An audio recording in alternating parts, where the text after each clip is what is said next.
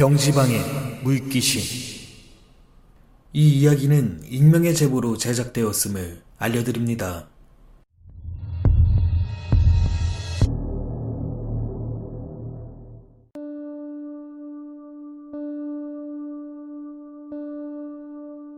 경기도에 사는 건장한 남자입니다.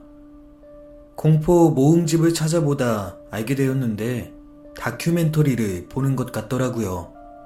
참 재미있게 잘 보고 있습니다. 앞으로 더욱더 대박나길 기원하며 제보드립니다.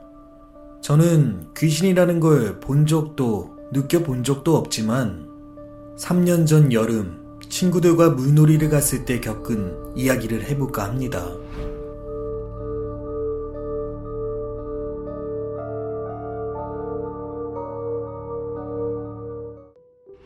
3년 전 이야기지만 아직도 생각하면 아찔하고 정말 무서운 순간이었습니다. 유년 시절부터 지금까지 함께 지내온 3명의 친구들이 있습니다. 말 그대로 죽마고우였던 저희는 등산, 낚시, 스노우보드, 캠핑, 바이크, 빠지 등 정말 다양한 스포츠를 해마다 함께 즐길 정도로 진한 우정을 자랑합니다.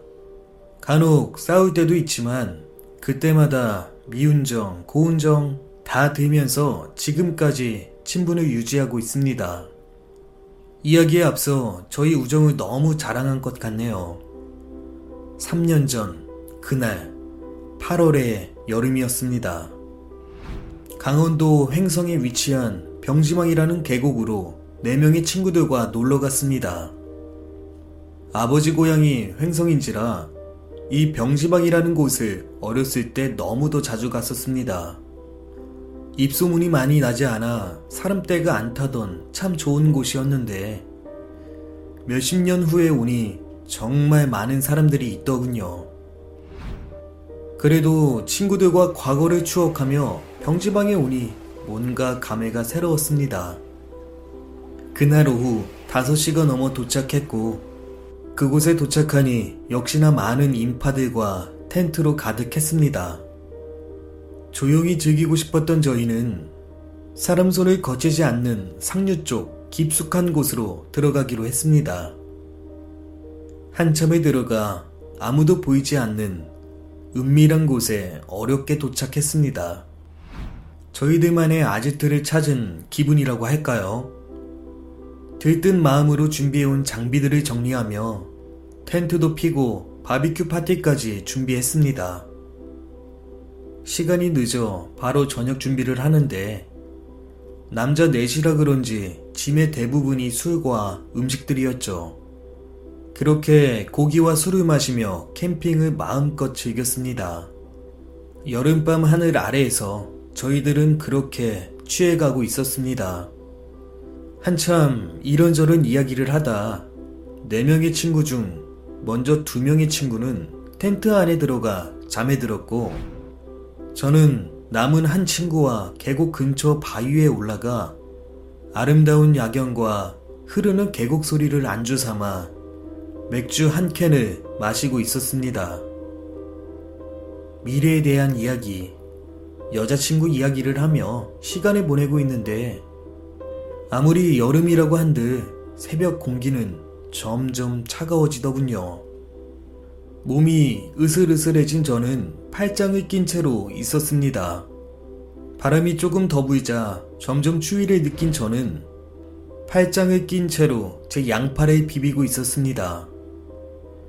이때 옆에 있던 친구가 갑자기 기겁을 하는 겁니다.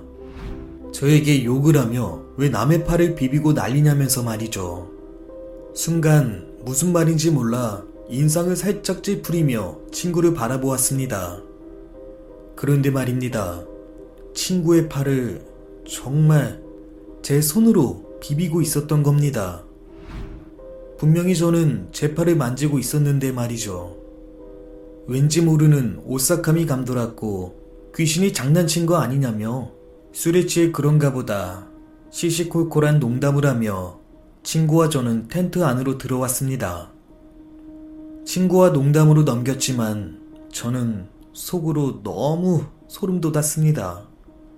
아무리 술에 취했어도 분명히 양팔의 감촉을 느꼈기 때문이죠.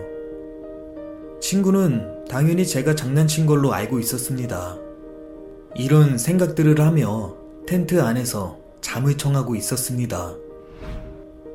시간이 흘러 서서히 눈이 감기려는 그때 바깥쪽에서 풀 밟는 소리라고 할까요? 자갈 밟는 소리라고 할까요? 발자국 소리가 나길래 살짝 신눈을 떴습니다. 그런데 달빛 때문인지 아니면 캠핑용 조명 때문인지 모자를 쓴 남성의 실루엣 그림자가 텐트 밖으로 비추는 겁니다. 인적이 없는 깊은 곳이었고 특히나 손전등 없이는 발을 딛기 힘든 이곳. 순간 너무 무서워 옆에 있는 친구를 흔들어 깨웠습니다.